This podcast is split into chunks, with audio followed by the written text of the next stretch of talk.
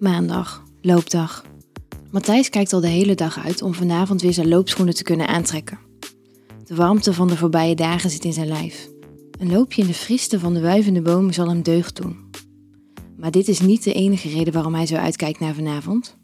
Na zijn avontuur van vorige week heeft hij wel zin in meer. Al de hele week spelen zich de meest fantastische scenario's af in zijn hoofd. Als honger de beste saus is, dan kan je wel zeggen dat hij reuze honger heeft. Tegen de tijd dat Matthijs thuis komt, ziet hij stapels grijze wolken voor de zon verschijnen. Maar er is meer nodig om hem tegen te houden om te gaan sporten. Hij trekt snel zijn loopkleren aan, knoopt zijn veters en springt in de wagen. Een kwartiertje later stapt hij uit op de parking van het bos. Hij stretcht zijn spieren aan het bankje en speurt de omgeving af. Niemand te zien. Misschien ligt het aan hem, maar het voelt alsof er een gespannen sfeer hangt in het bos. Alsof alles en iedereen zich klaarmaakt voor iets. Matthijs kijkt nog even rond op de parkeerplaats en begint aan zijn wekelijkse ronde. Het lopen gaat goed, maar hij voelt zijn enthousiasme toch minderen. Ach ja, beter één mooie herinnering dan geen, denkt hij bij zichzelf en hij verhoogt zijn looppas. Wanneer hij ongeveer op de helft is, loopt er een koude rilling langs zijn rug. En niet alleen een rilling, een tweede dikke regendruppel loopt langs zijn gezicht. Een derde, een vierde. Steeds heftiger valt de regen neer. Pas nu merkt hij dat het een stuk donkerder is geworden. Matthijs drijft het tempo nog wat hoger op, in de hoop om voor de grote regenbui terug op de parkeerplaats te zijn. Maar het heeft geen zin. Het lijkt alsof iemand met een reuzengieter het bos water geeft. Een donderslag doet hem bijna struikelen van het schrikken. Dit heeft geen zin meer. Hij is doorweekt en het einde is nog lang niet in zicht. Daarom besluit hij koers te veranderen en loopt richting de vogelobservatiehut. Wanneer hij de hut bereikt, verlicht een bliksem het bos, waarna een enorme nieuwe donderslag weer klinkt. Ook deze keer schrikt hij zich te pletter. Maar niet alleen door de knal. In de vogelhut staat een knappe dame te schuilen voor de regen. Ze aanschouwt door een observatieraampje in de houten muur het licht en klankspel dat zich boven het meertje afspeelt. Op zich niet zo bijzonder, ware het niet dat ze dit half naakt staat te doen. Ze heeft een zachtgroene Brazilian slip aan, met een kanten boordje en doordat het raampje op kinderhoogte is, staat ze helemaal voorover gebogen. Hierdoor heeft Matthijs dus een fantastisch zicht op haar twee lange benen en strak kontje. Op het punt waar haar benen overgaan in haar billen, is door haar groene slip de mooi gevormde contour te zien van een aflopend heuveltje. Dit zicht laat hem niet onbewogen en hij voelt dat er ondertussen bij hem ook een heuvel in opbouw is. Op een bankje naast haar ligt een zwarte short te druipen van de regen. Daarnaast ligt een doorweekt bijpassend topje. Dat betekent dus... Inderdaad, nu hij haar nog eens beter bekijkt, ziet hij dat ze behalve haar slipje alleen nog maar een bijpassende BH heeft. Door haar verleidelijke pose werd zijn aandacht immers volledig getrokken door het slipje, dat als een vlaggetje over een schatkist hangt. Door het geluid van de regen die op het dak valt, heeft ze nog steeds niet door dat hij in de hut is binnengekomen. Matthijs geniet van het zicht, maar voelt zich toch wat ongemakkelijk bij dit stiekem begluren. Geen probleem, vraagt hij. In amper één seconde tijd draait ze zich om, kijkt hem aan van top tot teen, beseft dat ze hier enkel in haar lingerie staat, bedekt met haar handen zoveel mogelijk van haar ontblote bovenlichaam en wordt rood. Sorry, excuseert ze zich. Maar ik kreeg het zo koud in die kletste kleding dat ik dacht dat het beter zou zijn om ze even uit te doen en wat te drogen te leggen. Door de warmte zullen mijn lijf en kleren wel snel drogen, dacht ik. Maar zo warm blijkt ze toch niet te hebben. Want Matthijs ziet dat haar tevels al hard geworden zijn en duidelijk zichtbaar zijn door haar BH. Ze merkt waar zijn ogen zijn blijven hangen. En hij krijgt de indruk dat ze zijn blik als een compliment waardeert. Ik hoop dat je het niet erg vindt als ik nog even mijn kleding laat drogen, vraagt ze. Mij hoor je niet klagen, zegt Matthijs. Er valt de stilte en ze staren elk voor zich uit naar het meertje. Misschien doe ik beter hetzelfde, zegt hij, om de stilte te breken. Doe gerust, zegt ze zonder om te kijken. Matthijs schopt zijn schoenen uit en legt zijn doorweekte t-shirt naast de haren. Op het moment dat hij zijn loopshort uitdoet, beseft hij dat zijn kleine loopvriend ondertussen niet meer zo klein is en een duidelijk zichtbare prominente positie neemt. Ze merkt het niet op, want ze blijft voor zich uitkijken naar de lichtshow aan de hemel terwijl hij zich uitkleedt. Daar staan ze dan, naast elkaar in hun ondergoed. De spanning is te snijden. Ik dacht dat ik de enige was die gek genoeg is om met dit weer te gaan lopen, zegt ze. Blijkbaar niet, antwoordt hij laconiek. Ik ga elke maandagavond lopen en door de hitte van de laatste dagen was ik wel toe aan wat verfrissing. Ik had er echt zin in. Ze draait zich een kwartslag om en kijkt hem recht aan. Tussen hun is slechts een klein beetje ruimte. Heb je nog altijd zin in, nu alles zo nat is? vraagt ze. Maar de dubbelzinnige ondertoon is overduidelijk. Het zal nu wel vlug drogen, zegt hij, om maar iets te zeggen te hebben. Ik denk van niet, repliceert ze. Voel maar. Nog voor Matthijs er erg in heeft, neemt ze zijn hand en legt die op haar kruis. Die voelt inderdaad nat aan.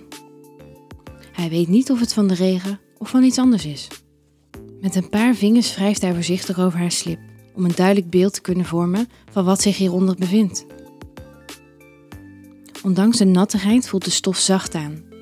Terwijl hij dieper op verkenning gaat, streelt de bovenkant van zijn hand de binnenkant van haar dijen. Heel even stokt haar adem, waarna ze een lichte kreun niet kan onderdrukken bij het uitademen. Ook haar hand blijft niet passief en gaat op verkenning in zijn boxershort. Zij moet echter minder moeite doen om zich een beeld te kunnen vormen, want door de opwinding steekt zijn eikel al ruim boven de rand. Ze tekent met haar wijsvinger plagend cirkeltjes op het topje. Bij elke nieuwe cirkel gaat ze iets breder en dieper, tot ze na een paar rondjes hem helemaal stevig omklemt. Terwijl ze haar hand op en neer laat glijden over zijn harde vriend, heeft hij haar heuvel volledig in kaart kunnen brengen. Zijn middelvinger zoekt de opening tussen haar schaamlippen op, die steeds duidelijker wordt. Terwijl ze elkaar verkennen, vinden hun blik elkaar. En even later ook hun lippen. Ze kussen hartstochtelijk. Hun handen blijven naastig bezig. De tijd lijkt even stil te staan, tot een bliksemschicht de hut verlicht en ze van het schrikken hart in hem knijpt. Lekker. Misschien is het toch beter om je natte slip uit te trekken, fluistert hij zachtjes in haar oor. Ze zet zich neer op het bankje, steekt haar benen naar hem uit en zegt: Doe maar. Hij gaat op zijn knieën voor haar zitten, zodat hij voor het openen van dit cadeautje vanaf de eerste rij kan genieten.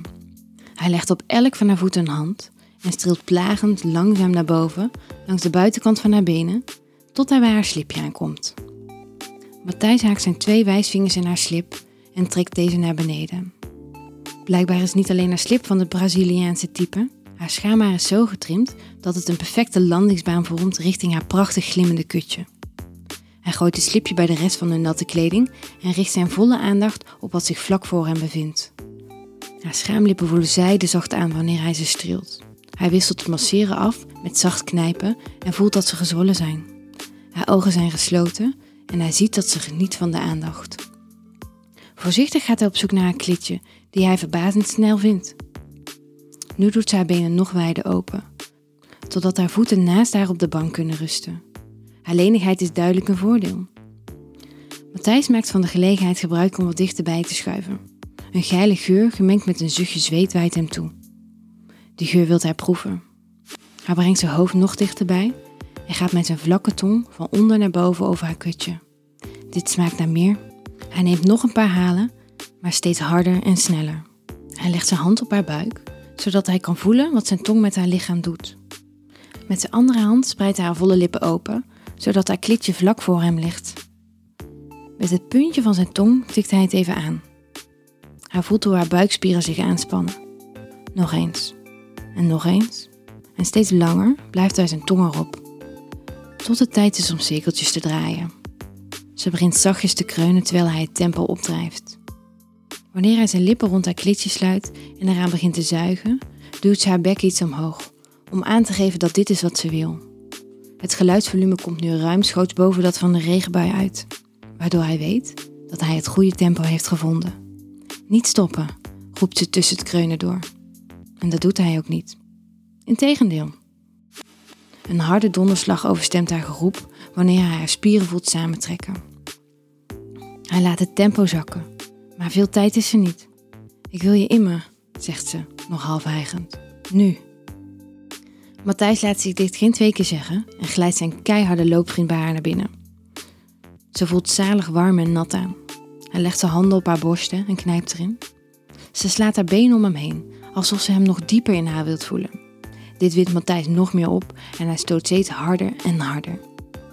Ook het onweer bereikt bijna zijn hoogtepunt. Ze kreunen samen dat het een lieve lust is, maar geraken niet boven het getrommel van de regen uit.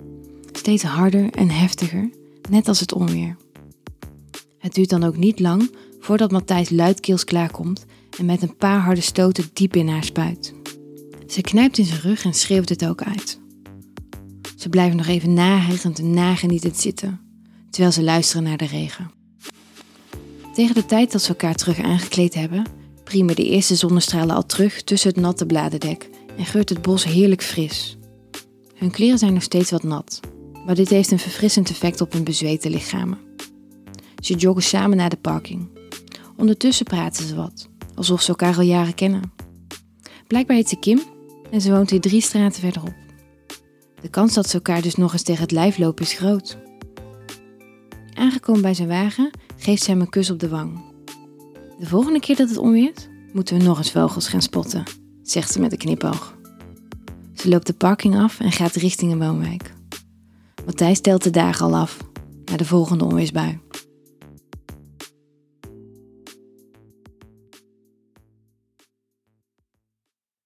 Wil jij nou meer spannende verhalen? Luister dan naar Charlie's Avonturen, een podcast van Easy Toys.